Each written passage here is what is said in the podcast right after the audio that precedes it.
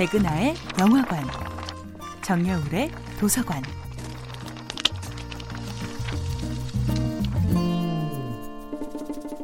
안녕하세요.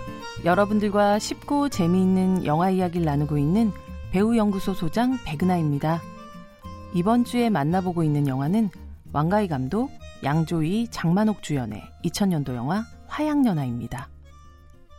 영화 화양연화는 아마 국수통을 들고 좁은 골목을 걸어 올라가던 장만옥의 뒷모습으로 기억될 영화일 것입니다. 쿵짝짝 쿵짝짝 음악의 리듬에 맞춰 플루트 같이 긴 목선에서 떨어지듯 흐르는 팔의 선.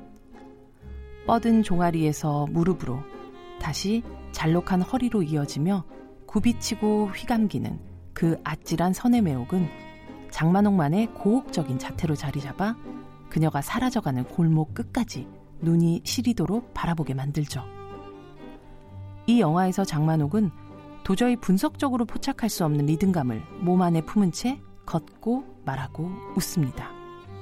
감독 왕가인은 장만옥의 몸에 흐르는 기묘한 리듬감을 간파해낸 것이죠.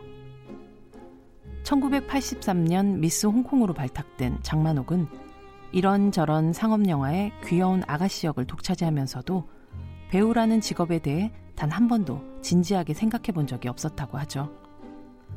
그러던 순간 배우 인생의 전환점이 될 사람을 만나게 되는데요. 바로 왕가희 감독입니다. 영화 열혈라마를 찍을 당시 왕가희 감독은 아직 연기가 미숙했던 장만옥에게 많은 대사는 스트레스로 작용할 것이란 걸 알았죠. 그래서 대부분의 대사를 지우는 대신 이 배우가 온전히 자신의 몸이 만들어내는 이야기에 집중할 수 있도록 연출의 방향을 수정하죠. 그로부터 연기란 심장으로부터 나오는 무언가를 단지 얼굴과 눈이 아닌 모든 몸이 따라가며 만드는 예술임을 배웠던 장만옥은 왕가이를 자신의 영화적 스승이라고 말합니다.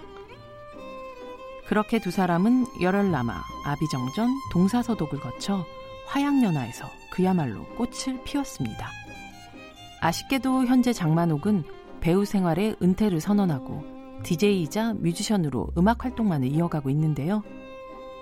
자신들의 비밀스러운 사랑을 앙코르와트 구멍 속에 묻고 돌아서던 영화 속 차우처럼 이 방법만이 영화와 자신 사이의 화양연화를 영원히 간직하는 가장 아름다운 방식이라고 생각한 건지도 모르겠습니다.